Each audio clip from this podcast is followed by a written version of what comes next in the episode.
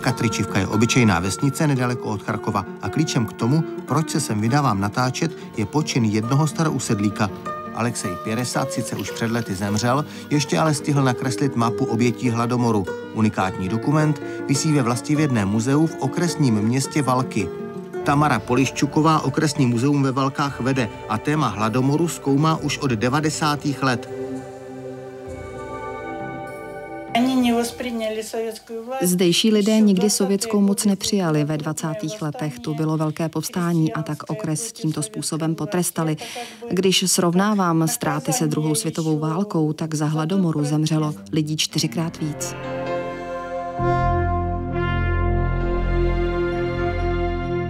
Vítejte v historii CS. Vlastimil Ondrák, doktorant z Ústavu českých dějin Filozofické fakulty Univerzity Karlovy a Archivu bezpečnostních složek. Dobrý den.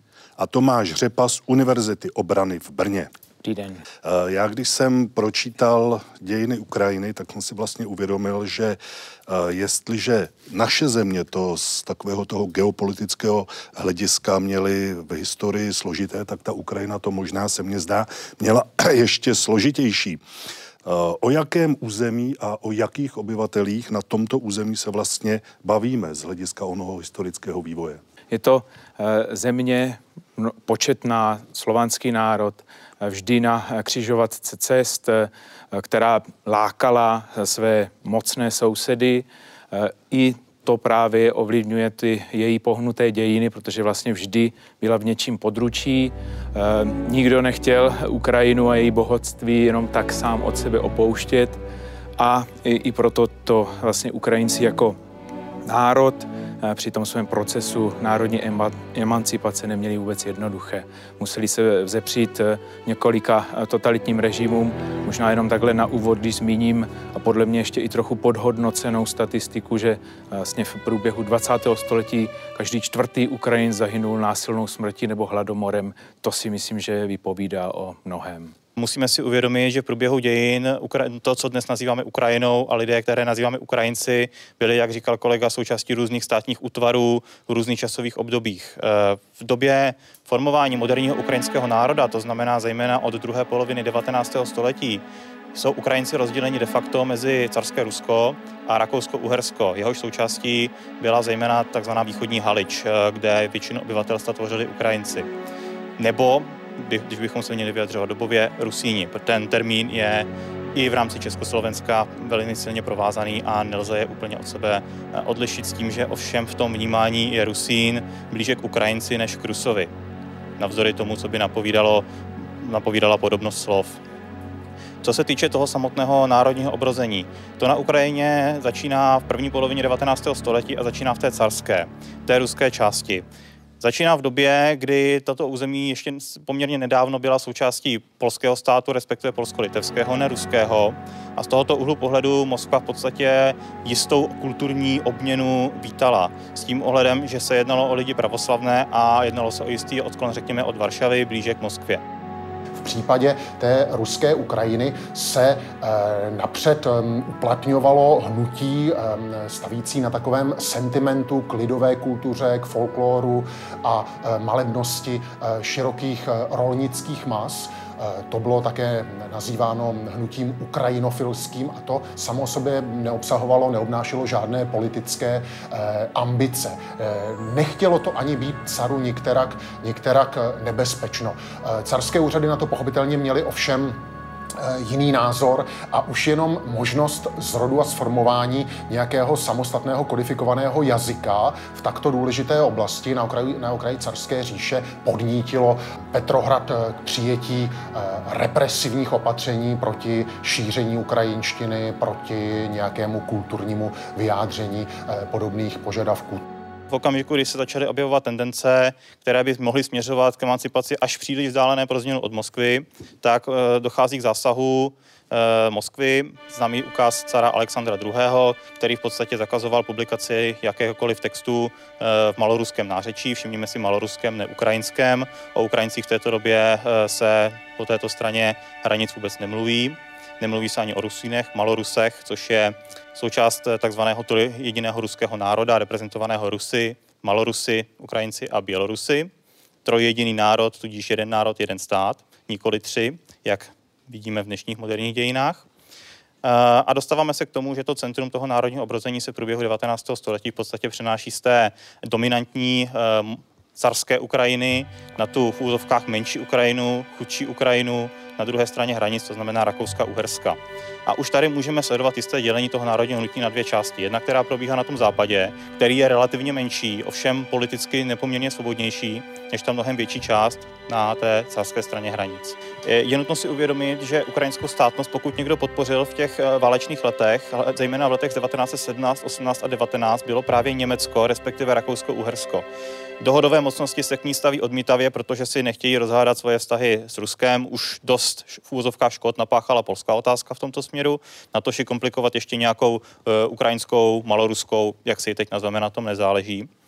A jediný, kdo se k té otázce ukrajinské nezávislosti postaví relativně pozitivně, je právě to Německo, které hledá jednak prostor pro svou expanzi, jednak se snaží vyvázat z té války na východě a jednak potřebuje surovinové zdroje, aby v té válce mohlo pokračovat. A právě tím se měla stát eh, Ukrajina. Z toho důvodu také podpoří Ukrajince, respektive v té době takzvané direktorium eh, vojenskými, sila, vojenskými posilami proti nastupující bolševické ofenzívě, připustí její reprezentanty eh, na jednání v Brestu Litevském, kde mimochodem bolševici uznávají nezávislost Ukrajiny. Je to poměrně důležitý fakt s ohledem na budoucí vývoj v samotném Sovětském svazu. Ta doba byla nesmírně rozbouřená. Staré říše zmizely z mapy Evropy a o slovo se hlásily eh, nové národy. Mnohé se domohly samostatnosti, ale Ukrajinci eh, se stali nejpočetnějším evropským národem, eh, který z toho vyšel na prázdno, který zase skončil bez vlastního státu. A to mělo jako neuvěřitelný traumatizující dopad na mentalitu celého ukrajinského pokolení. To pokolení hledalo nové východisko, myšlenkové, ideové východisko z té não usa. Um, pokud to trošinku zobecíme, Ukrajina tehdy byla samozřejmě roz, eh, rozčleněna mezi čtyři státy, včetně Masarykovského Československa, to je podkarpatská Rus, ale tady je třeba mluvit především o Ukrajině polské, části Ukrajiny, eh, která byla ovládána Polskem a která vlastně eh, navazovala na ty habsburské tradice, pořád vlastně stavěla na té mnohem vyspělejší kultuře a na těch hlubokých kořenech toho nacionálního konfliktu. Takže není divu, že se myšlenka radikálního ukrajinského nacionalismu zrodila a mohla eh, rozvíjet právě tam. A eh, rozvíjela se tam také v opozici vůči tomu zadušenému, neúspěšnému ideálu ukrajinského osvobozeneckého boje v letech první světové války, jak byl reprezentován vlastně ukrajinskými elitami ehm, v tom post romanovském eh, Rusku. Tady už mluvíme o nacionalismu v jeho nejvyostřenější, nejjednosměrnější podobě, o nacionalismu, řekněme, integrálním, nacionalismu nesmluvavém a ten později dal vzniknout koncem 20. let eh, organizaci ukrajinských nacionalistů, eh, která se stala jeho eh, vlajkonošem. Tím, že si Ukrajina po první světové válce tu svoji státnost nevybojovala, myšleno tu moderní státnost, moderní stát, tak jak ho chápeme eh, i v současnosti, eh, tak eh, Ukrajinci a zejména jejich zahraniční emigrace vnímali nutnost a potřebu dál za tuto svoji myšlenku, které oni byli ochotni obětovat cokoliv. Později bych to i nazval tak, že byli ochotni obětovat jak krev svoji, tak krev svých nepřátel a soustředovali se vlastně v zahraničních centrech. Velmi významná v tomto ohledu je právě Praha, nebo třeba i Vídeň, určitě i Berlín, po případě i nějaká jiná západoevropská centra. Jedním z center ukrajinské emigrace v době první republiky se staly Poděbrady.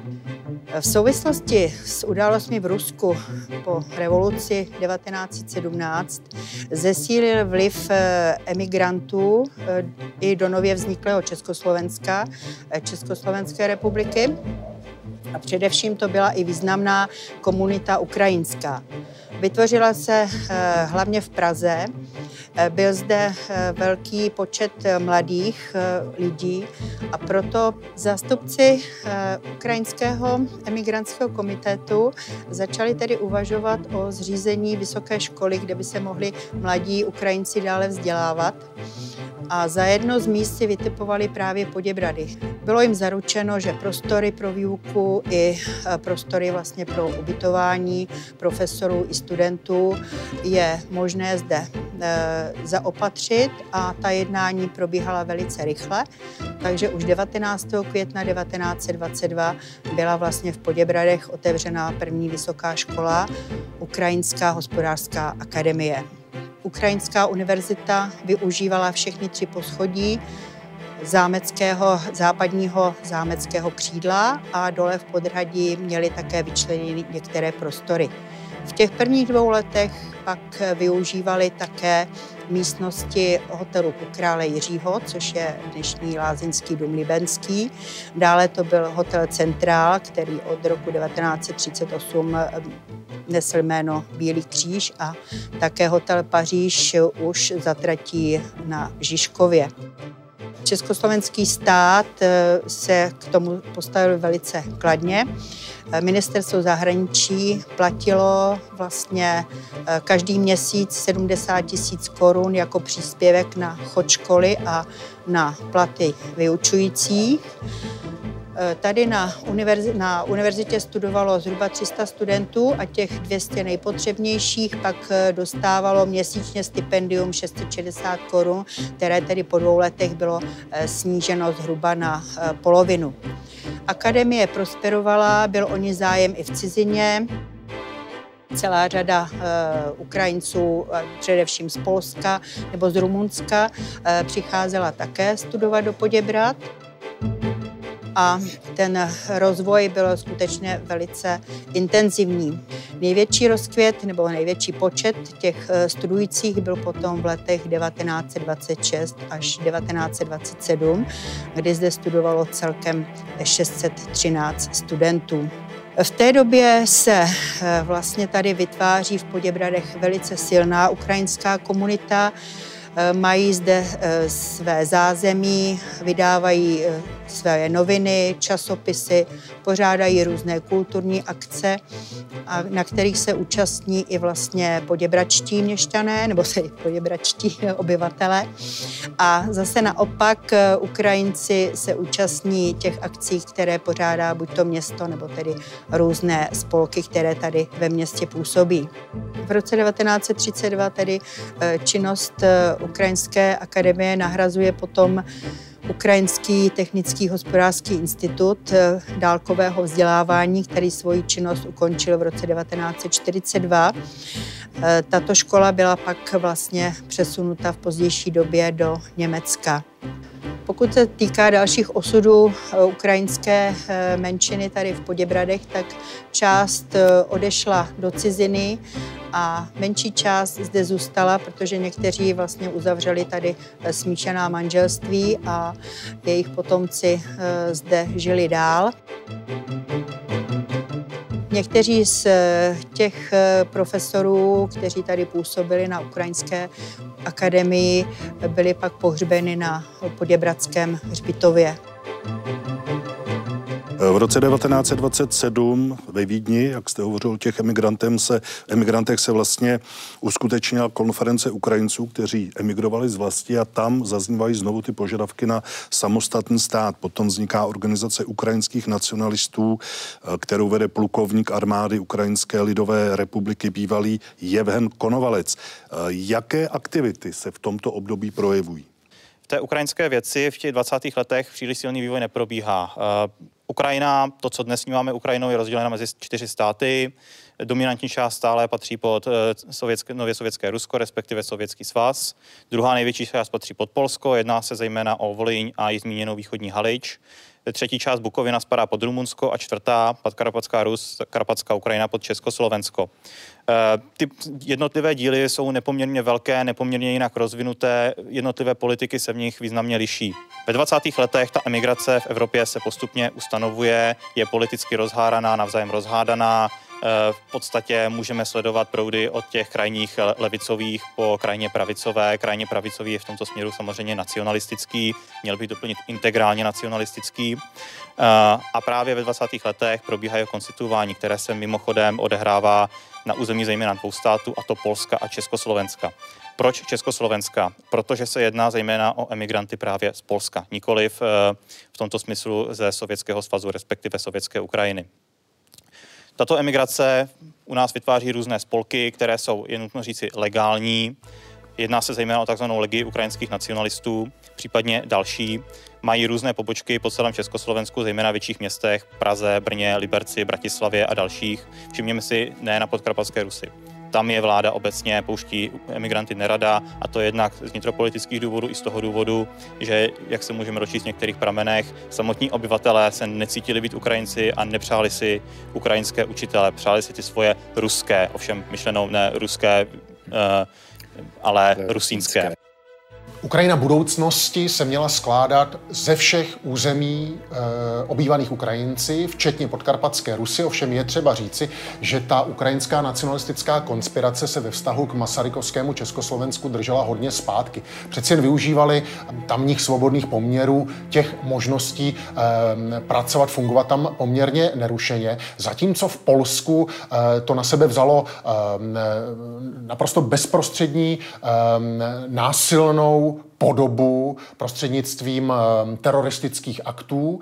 Eh, ta organizace ukrajinských nacionalistů OUN, eh, kromě tedy samozřejmě tohoto kréda, že bude jednotná, nedělitelná, samostatná Ukrajina, tak jinak ale ve všech podstatných bodech bylo velmi nesnadné domoci se nějaké jednotící a závazné ideologie. To znamená, my tam nacházíme mnoho i proudů, které se přikláněly a přitakávaly i nějakým demokratickým možnostem rozvoje historie. Zdaleka ne všechny hlasy hovořily jednoznačně ve prospěch nějakého třeba fašistického ideálu. Navíc tím spíše, že vedení té organizace působilo trvale v exilu. Bylo zastupováno plukovníkem Jevhenem Konovalcem a ten sám byl člověkem spíše umírněných pohledů nebo člověkem váhavým, měl pořád ještě tu svoji rakouskou školu. A i vlastně v hospodářských a správních otázkách se pořád, mm, skoro nejpatrnější to bylo paradoxně při tom zakládat, zakládajícím e, sněmu OUN e, ve Vídni v únoru 1929 se střetávaly e, různé proudy, e, které místy mm, jak si skloňovaly i možnost zúčastnit se regulérní parlamentní politiky. OUN měla být podle některých e, normální politickou stranou, být s radikálními pohledy. A pokud měla mít nějakou kombatantskou bojovnou složku, eh, no tak eh, tam měla jaksi působit po boku a spíše tajně. V tomhle se hodně inspirovali eh, tedy irským bojem za nezávislost. Velmi často se tam objevoval pojem Sinn Féin, kdy říkali, že vlastně irské teroristické bojůvky také Eh, žijí v symbioze eh, s, eh, s tou legální irskou, irskou politikou a že podobným směrem by se měli vydat i Ukrajinci. Jinak jim samozřejmě imponovala i tradice legí Masarykovského Československa a další paradox, velice se nechali unést i tradicemi polského proticarského boje za nezávislost. Takže Josef Pilsudský jako žijící ikona tohoto boje se vlastně ocital na opačné straně barikády, ale byl svými nenávistnými nenávistníky vlastně i podvědomě ctěn. Ta situace začíná trochu eskalovat ve 30. letech. Je zavražděn v roce 1938 Evžen Konovalec a dostává se do čela eh, organizace Andrej Melnik a také se objevuje jméno Stepana Bandery. Eh, jaké názory měli tito lidé a jak si představovali orientaci Ukrajiny v tom období, které přicházelo? Tady právě to zavraždění eh, Jevhena Konovalce je klíčové, Eh, spáchal to tedy navíc eh, sovětský agent Pavel Sudoplatov, dokonce i přímo na eh, Stalinův příkaz. On později vydal i paměti, čili máme tady i to jeho svědectví o té, o té akci. A tady tohle je jakoby klíčový moment, který potom vede i v tom dalším časovém horizontu k významnému rozkolu v rámci organizace ukrajinských nacionalistů, že toto jsou vlastně ty dvě nejvýznamnější křídla. To Melnikovské, to víc jakoby konzervativní, takové starší generace těch nacionalistů a naopak takové to mladé, dynamické, to Banderovo křídlo. Oběma jim jde o ten stejný cíl, ale chtějí se k němu dobrat trochu jinými prostředky. Skutečně ti Melnikovci, jak je můžeme nazvat, eh, tak, eh, tak byli více pro němečtí, byli jakoby víc servilní, což se potom tedy i později projevilo po tom eh, dalším klíčovém datu pro Ukrajince 30. Eh, červen 1941, kdy vlastně oni vyhlašují ten svůj stát, což ale už je opravdu až ten průběh války. Ale nicméně, i do té doby nicméně na tom začátku se zdá, že konflikt. oba vlastně byli pro spolupráci s Německem. Možná v jiné míře, v jiné Přesně intenzitě, tak. ale oba. Přesně tak. Byli. Ovšem eh, pro, pro to Banderovo křídlo je jasné, že za mírového stavu, kdyby ty státy, totalitní státy, mohly, zejména tedy teď mluvím o tom Sovětském svazu, vrhnout celé své síly na to pacifikovat tyhle snahy, tak by neměli šanci. Oni počítali a kalkulovali s vypuknutím nějakého velkého konfliktu. V momentě, kdy se to stalo, eh, tak eh, tady nastává, eh, nastává to další tření, kdy opravdu i ti Melnikovci a Banderovci nějakou dobu si jdou vyloženě i po krku, je, jsou tam minimálně stovky, stovky navzájem zavražděných, čili až potom, dá se říct, začíná víc dominovat to Banderovo křídlo. Stepan Bandera byl jednoznačně tomto ohledu, pokud se jedná o kořeny rodinné tradice, ehm, naprosto bezproblémovým ehm, a přímočarým eh, prototypem mladého ukrajinského nacionalisty. Generačně vzato šlo o mladé lidi, studenty, povídce tedy eh, z rodin řecko-katolických duchovních, lidi, které v tom macešském meziválečném polském státě nečekala žádná skvělá budoucnost. Eh, a po celou dobu své životní pouti Stepan Bandera eh, zastupoval eh, ten mnohem prudší a střemhlavější uh, způsob ukrajinského nacionalismu. Uh, takový nacionalismus, který pokud možno nedělal kompromisy a spolehal se vždy výhradně na vlastní síly, nikoli na spojenecké svazky. Já tady nechci slovíčkařit, ale máme tady termíny ukrajinský nacionalismus, ukrajinské národní obrozenecké hnutí a pak se objevuje v literatuře ještě další rozměr a sice fašizující pojetí národního hnutí. Bylo to cílené, bylo to tak, anebo je to spíše nějaká, nějaký názor okrajový? Je to spíše módní záležitost. Jsme v těch 20. letech, jsme ve 30. letech, bavíme se o krizi demokracie, eh, na východě se projevují komunistické myšlenky a hledá se nový směr, jak tedy dále, protože demokracie nám nefunguje, komunismus nechceme, vidíme, k čemu to vedlo, holodomor a tak dále. Tu třetí cestou představují, řekněme, eh, to, co bychom dnes nazvali pravicovými ideologiemi. Ukrajinci to svoje, ten svůj představu, co by na Ukrajině zavedli, nazvali naciokracie.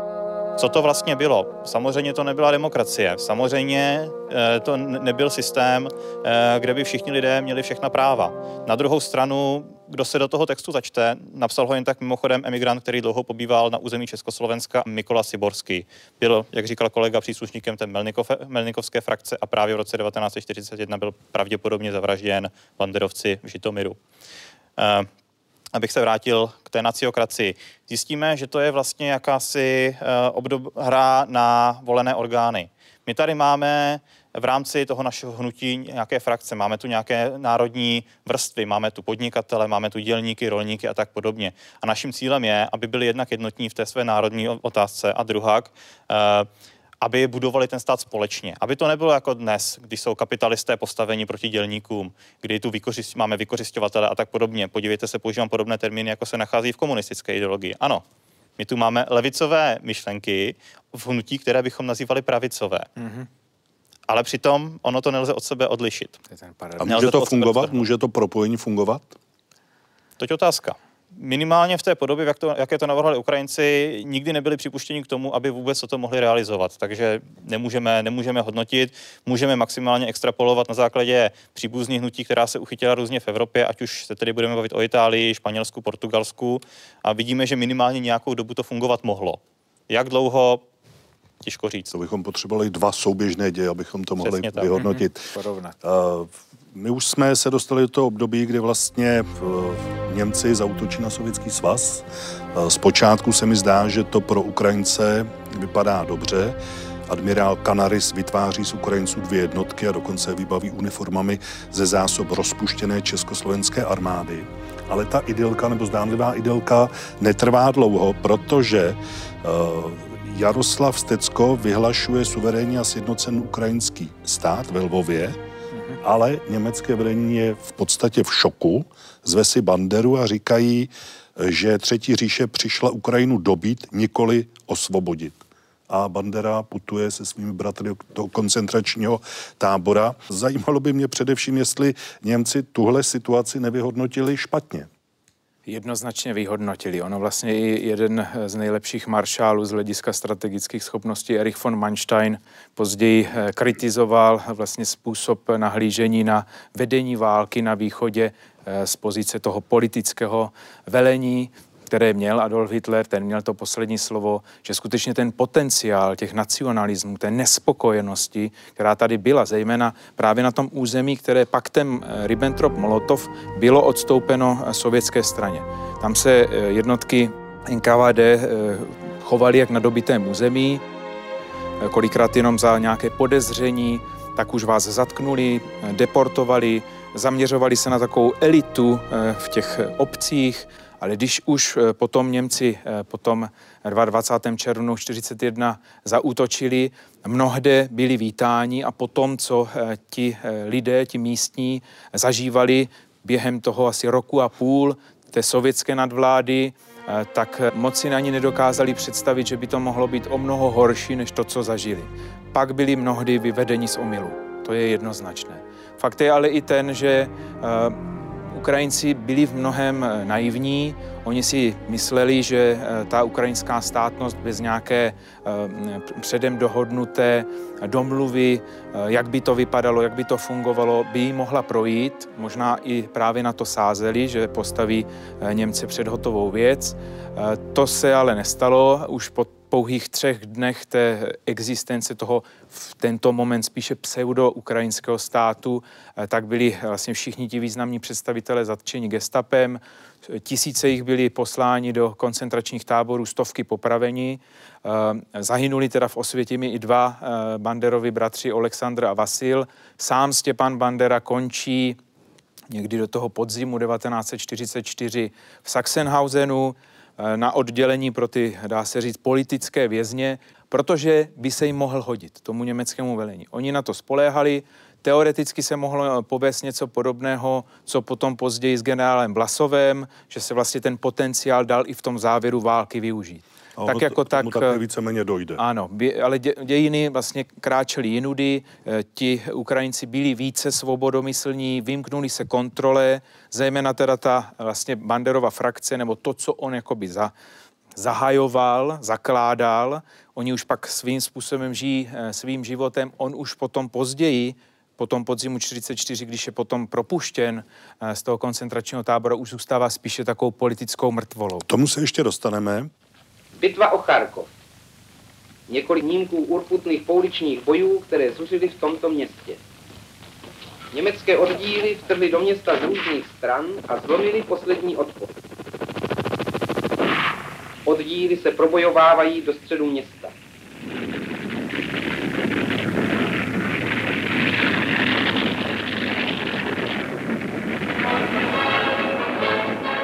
Roce 1941 vzniká ukrajinská povstalecká armáda a v té době v letech 43-44 oni páchají největší zvěrstva na Volini. E, proč? Proč zrovna tam? UPA vzniká právě na té Volini, která je součástí Reichskomunicerátu Ukrajina, kde ta německá politika je opravdu barbarská, devastující pro to území i ty lidi.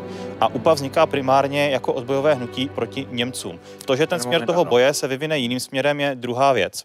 Uh, ti Ukrajinci na té Volini v podstatě 20 let žili v rámci polského státu, zhruba od toho roku 1919 do roku 1939. Uh, ehm, ta polská vláda na Volini nebyla oblíbená a představa, že by se měla vrátit, ta místním nacionalistům naháněla ne hrůzu, ale uh, to byl stav, který rozhodně nehodlali připustit. A bezprostřední příčinou toho, proč eh, vypukl polsko-ukrajinský konflikt na Volini, byla údajná kolaborace Poláků s německou okupační zprávou.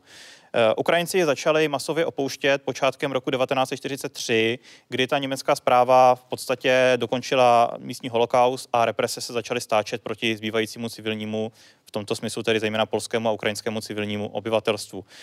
Eh, jednalo se zejména o jednotky tzv. ukrajinské pomocné policie, vyzbrojované a řízené Němci, které, když byly vyslány, aby v podstatě prováděly operace týkající se sběru potravin a deportací lidí na nucené práce do říše, tak v podstatě se začala bouřit. Už kolem koncem roku 1942 Eh, začíná do lesů na volení utíkat poměrně velké množství lidí, kteří se právě před těmito deportacemi chtějí schovat, kterým hrozí pro následování ze strany okupačního režimu a je potřeba je nějakým způsobem organizovat.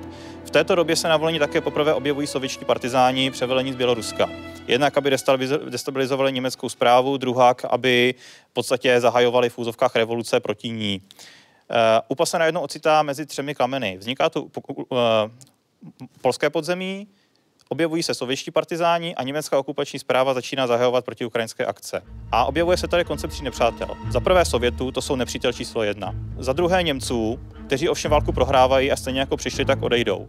A zůstává tady ten třetí nepřítel, který je sice nejméně nebezpečný, ale který je tady trvalé a to jsou ti Poláci.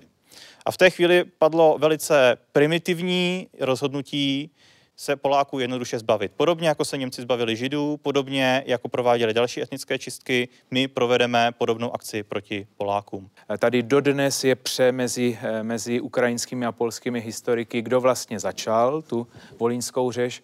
Pokud se přikloníme k tomu, eh, k tomu eh, vnímání tady té genocidní čistky, tak jak nakonec jednoznačně dopadla, jak ji můžeme definovat, tak ty ztráty byly daleko větší na polské straně.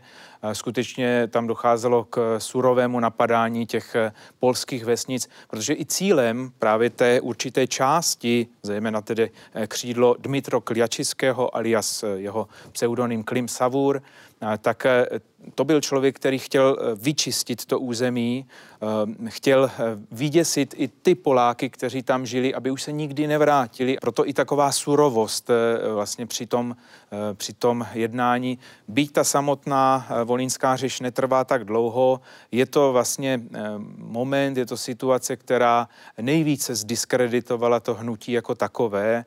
Byli i eh, lidé, kteří se ozývali, že vlastně to nikam nepovede. Eh, jedním z nich byl třeba i eh, vlastně metropolita Andrej Šeptický, který teda varoval před tím, aby se to, to násilí vymklo z kloubů, čili byly i autority, které před takovým hleděním varovali. Oni to tam odskákali také volinští Češi na tomto území. To je věc, poměrně kontroverzní a nepříliš probádaná. Já osobně vím o jediném útoku UPA, který se odehrál na Českou ves, jednalo se o ves Kupičov. Eh, banderovci proti Čechům v zásadě nic neměli. Proti volínským v podstatě ne, protože jich bylo málo. Uvědomi si, to je několik desítek tisíc obyvatel v zemi, která má desítky milionů obyvatel. To není politická síla. Češi navíc na volení byli poměrně oblíbení jako hospodáři schopní. Na všech stranách. Právě. To znamená, UPA dokonce měla snahy vytvářet českou povstaleckou armádu, která by bojovala po jejím boku. Ehm, těch Čechů, jako ovšem bylo řečeno, bylo málo, neměli politické ambice a jestli spíše, tak spolupracovali s polským odbojem, než s tím ukrajinským. V té bitvě o Kupičov šlo o to, že právě místní Češi se domluvili s Poláky a spolu s polským odbojem ten útok odrazili.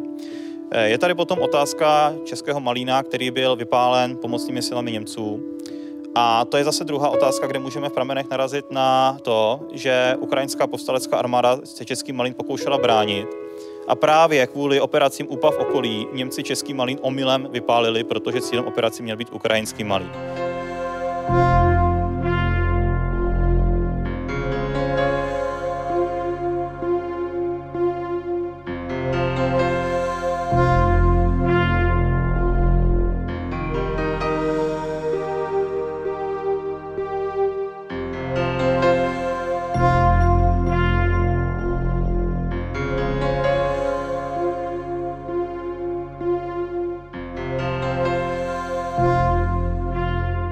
Ukrajinští nacionalisté vlastně vidí, že oni za těchto podmínek stát nevytvoří a chtějí odejít do americké zóny, protože si myslí, že může vypuknout třetí světová válka, oni budou na straně západních mocností a budou mít další vlastně motiv, jak vytvořit ukrajinský stát a v té době musí projít přes Československo. Eh, fakt je ten, že oni eh, v těch svých eh, plánech a kalkulech na tu studenou válku, na to její vypuknutí, na to, že se vlastně ty původní spojenci mezi sebou rozhádají, nepochybně nějakým způsobem spoléhali, protože by bylo jinak jasné, že ta Ukrajina nikdy nebude mít šanci. A je to ztracený boj. A je to ztracený boj. I tak mnozí z nich to brali tak, že ty zbraně nesloží, budou bojovat dál a všechno se odvíjelo od té podpory toho místního etnika. Tady ten, ta situace, když to hodně zkrátíme, vyvrcholila až tím rokem 1947 jednoznačně z důvodu, že proběhla realizace akce Vysla, což bylo právě odsunutí té ukrajinské menšiny. Dominantní část skončila v Sovětském svazu, tam potom... Já bych si tady dovolil nesouhlasit. Operace Vysva už se týkala operací čistě v rámci Polska.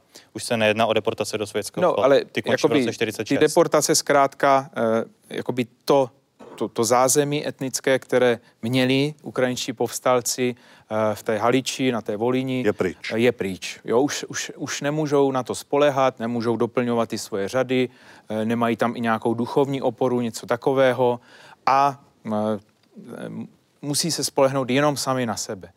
To je jasné, že by nevydrželi moc dlouho a v těch podmínkách, kdy už oni bojují několik let, eh, nejčastěji partizánským způsobem, mají eh, vybudovanou i takovou síť eh, různých jako polních lazaretů, mají takové i lesní pevnosti. Skutečně je to vojensky organizovaná síla a zkušená.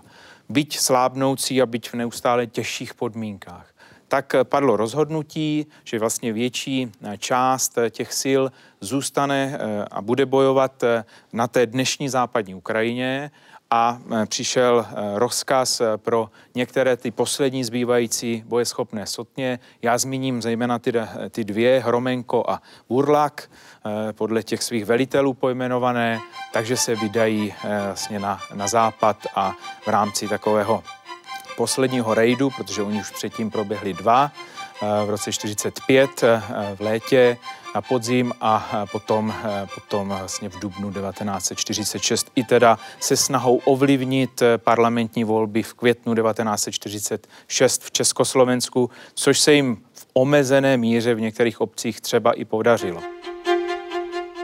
Dodnes uh, žijeme v předpojetí, že dotyční zlořečení banderovci byli, hm, pokud je o naše území, silou hm, dravou, temnou a kriminální. Ale my víme o velice nemnoha případech násilí na civilistech, které ostatně ani nebylo v logice věci, protože ten nacionalistický odboj pokud pronikal na československé teritorium, tak buď to uh, s tím uh, záměrem propagovat myšlenku ukrajinského antistalinského boje a součástí těch směrnic samozřejmě bylo i maximálně vstřícné zacházení s civilním obyvatelstvem, a nebo co možná nejrychlejší průchod nebezpečným československým územím.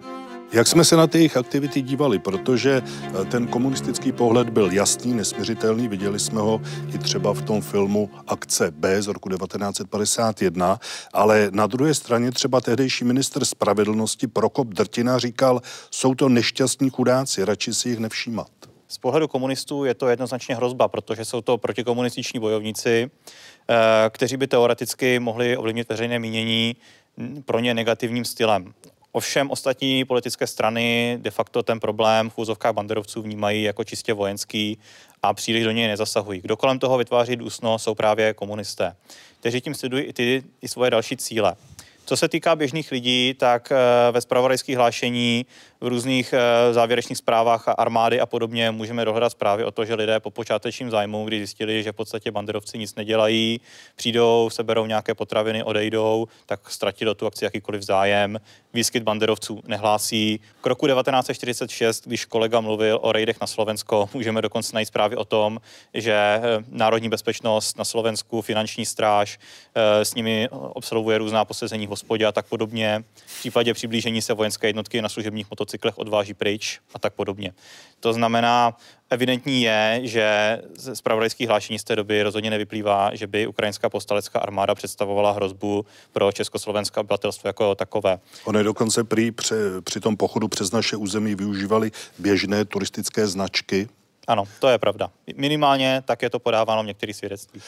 Eh, stát proti ním nasadil ve finále, dohledal jsem až 13 tisíc příslušníků bezpečnostních sil. Jak vy byste hodnotil z vojenského hlediska ten konflikt? Byl to nesměřitelný boj na život a na smrt, nebo uh, to byla taková víceméně pěší túra banderovců? Já, já to možná uvedu na příkladu, to je asi nej, z hlediska bilance nejhorší, uh, nejhorší tragédie, která se tam odehrála a to je ten střed u Hlubčanské Magury 5. srpna 1947, kdy vlastně v jednom dni zahynulo šest, šest vojáků, ještě sedmý se smrtelně postřelil sám v té panice, kdy vlastně chybným, chybným způsobem velení, kdy oni nešli správně, jak měli po průzkumu a v Rojnici, ale šli jak na nedělní výlet víceméně vedle sebe, tak skutečně narazili právě na Budlakovu sotňu, která eh, do té doby byla ochotná propouštět zajatce eh, právě z řad armády, z řad eh, těch, kteří proti ním byli nasazováni, střílela víceméně do vzduchu, tím se snažili dávat, aspoň teda ze svého pohledu, jednoznačně najevo, že chtějí zkrátka jenom projít, nechtějí se ani nikde nějak jako zaseknout, chtějí prostě projít tím územím na západ a tím pro ně ta mise končí, tak tady vlastně narazili na tyhle jednotky, chtěli jim dát za vyučenou po tom, co eh, v předchozích dnech eh, naopak eh, zaznamenali ti banderovci ztráty, no a počkali si na ně, byli na to dost zkušení a dostali je do křižové palby. Čili tady nám to ukazuje vlastně ten dodnes nepřekonaný jako z hlediska ztrát den, černý den pro československou armádu, ani ty novodobé mise České armády v zahraničí v současnosti to zatím nepřekonali.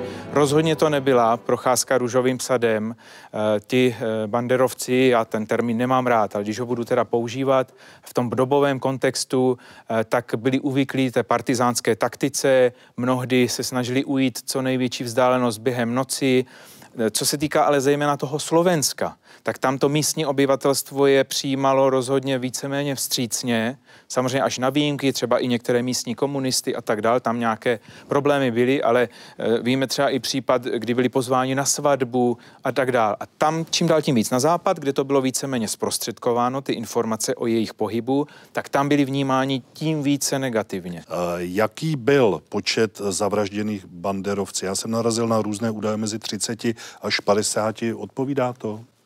Tak třeba pan docent Šmigel z Banské Bystrice, náš slovenský kolega Slobutný, tak uvádí, myslím, maximální počet 54. V tom jsou ale zahrnuty skutečně jako ty ztráty vojenské i nevojenské. A kdyby jsme měli, a tady se právě ty odhady liší.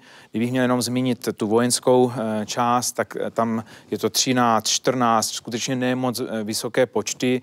Pokud si hmm. jako vraždu definujeme úkladné zabití neozbrojeného člověka, tak k roku 1947 se můžeme bavit o dvou osobách. Hmm. Zbytek to jsou všechno válečné ztráty v boji v palbě. Boji. Nemůžeme to automaticky nazvat vraždou. Nakolik se přechod banderovcům Československem zdařil nebo nezdařil a jestli můžeme ty čísla nějak kvantifikovat? Úkolem těch jednotlivých sotní bylo projít na západ, dostat tam co nejvíce lidí a manifestovat světu, že Ukrajinci bojují za svou svobodu. Sovětský svaz je, abych použil jejich terminologii, žalářem národů a chystá se celou Evropu pohltit a my tu Evropu musíme vyburcovat k tomu, aby proti tomu zasáhla.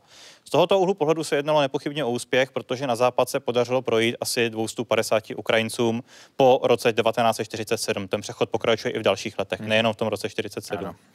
Eh, na druhou stranu do československého zajetí padlo přes 200 osob a dalších zhruba 40 až 50 eh, zahynulo ve střetech s československými silami, případně při utopení a různých jiných nehodách při tragických událostech. To znamená, že na západ prošlo zhruba 50% těch účastníků, kteří dostali rozkaz, eh, dostali rozkaz k tomu odchodu.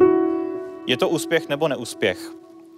K eh, tomuto tématu se jmenoval Petro Potyčný, jeden z účastníků, který prošel do Německa se sotní hromenka. Mm-hmm. Ten se domnívá, že samot, z vojenského hlediska se jednalo o operaci neúspěšnou, neboť 50% ztráty jsou příliš vysoké. Zároveň se domnívá, že po politické stránce se naopak jednalo o akci úspěšnou, neboť rozkaz byl splněn. Na západě se o nás psalo, je, je tu armáda, která bojuje za samostatnou Ukrajinu a tak podobně. Ovšem otázka, jak to interpretovat dále, protože ten velký rejt na západ, co se týče vývoje vztahu mezi východem a západem, žádnou roli ne, ne, potom nehrál. Mm-hmm. Eh, když se podíváme na osud Stepana Bandery, on byl zavražděn v roce 1959 v Mnichově, eh, zřejmě sovětskou tajnou službou. Eh, já jsem kdysi točil na Ukrajině a projížděl jsem tam u Ivano Frankovska malou vesničkou a řidič mě s takovou troškou hrdostí říkal, tady je rodný dům Stepana mm-hmm. Bandery.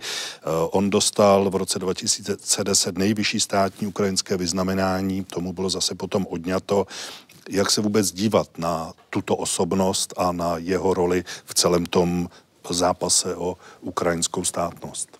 V roce 2014 proběhl průzkum, eh, jak vlastně sami Ukrajinci vnímají tu postavu Stěpana Bandery. Myslím si, že to bylo na eh, relevantním počtu respondentů, takže to má vypovídající hodnotu. Eh, a, jako většina Ukrajinců eh, se eh, jednoznačně na té postavě nezhoduje. Velká část ho buď ani nezná, anebo ho spíš vnímá negativně. Nějak významněji pozitivně je vnímám jenom, jenom na tom západě Ukrajiny a zejména tam dominuje ta oblast okolo města Lvov. Jo, tomu se i někdy trochu pro turisty říká samozřejmě s nadsázkou Banderstadt, ale jak říkám, to je spíš tak jako pro turisty ten folklor. Fakt je ale i ten, že pokud někdo se nějak otevřeně hlásí e, i tady e, k těm, e, těmhle postavám jako Stěpán Bandera, samozřejmě měl by být velice opatrný, obezřetný, měl by znát i tu temnou stránku, která se tady s tím tématem pojí. To většinou ti, kteří se jakoby s tou postavou jsou ochotní a schopni stotožnit, tak většinou nejsou schopni. Zkrátka si to idealizují. On byl nějakým symbolem odporu. Eh, byl tím jakoby sjednocujícím, eh, sjednocujícím eh, elementem osobností, která by se takhle dala vnímat. Ale jak ukazuje i výsledek toho průzkumu, dokonce ani sami Ukrajinci se na tom nezhodují doteď. No záleží na tom úhlu pohledu, jestli to byl pro někoho terorista, pro někoho Samozřejmě. osvoboditel, hrdina. Právě, schrňme si jeho životopis. V roce 32 se stává vůči silou toho ukrajinského hnutí na uh, Polsku. V roce 34 se podílí na různých teroristických akcích, zejména vraždě Bronislava Piratského, polského ministra vnitra. Od roku 34 až do roku 39 je vězně v polských vězeních. Hmm. Od roku 40 do roku 44 je vězněn v německých koncentračních táborech. I kdyby chtěl, na jakých zločinech se takto hmm. může podílet. Celé té období té volinské eh, řeže spadá do této doby. I většina toho, co se dělá mimo. On je více symbolem toho hnutí, ano. než jeho reálným hybatelem. Ano. A vždycky ničím jiným de facto ani nebyl po většinu času. On vlastně se neangažoval ani v ukrajinské povstalecké armádě. Ne, oni byli nazváni jeho jménem, ale de facto nikdy jejím velitelem nebyl. Docela nepochybně v případě eh, ukrajinského disentu eh, poválečných sovětských eh, časů hrála roli tradice toho ukrajinského ozbrojeného boje za nezávislost. Nikoli samotná myšlenka ukrajinského integrálního nacionalismu.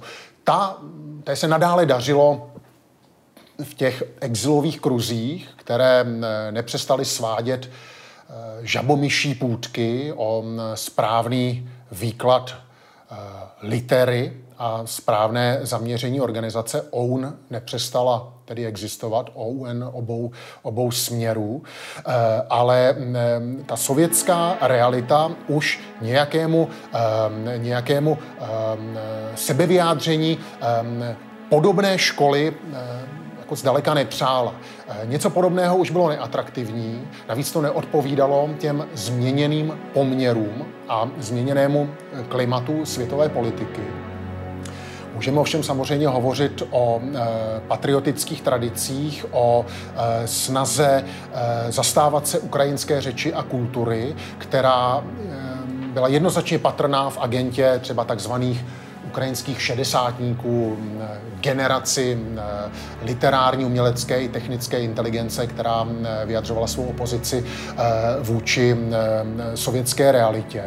A máme-li přece jenom hovořit o nějakých případech bezprostřednějšího vyjádření té ukrajinské nacionalistické myšlenky, byť v případech velice dílčích, neměl být, neměl být třeba opomenut eh, dnes už poměrně snad i v českém prostředí známý Vasil Makuch, veterán ukrajinské povstalecké armády, který položil život, eh, který se eh, eh, upálil v samotném centru Kijeva na protest proti rusifikační politice toho, toho vrcholného brežněvismu, čili v roce v listopadu 1968.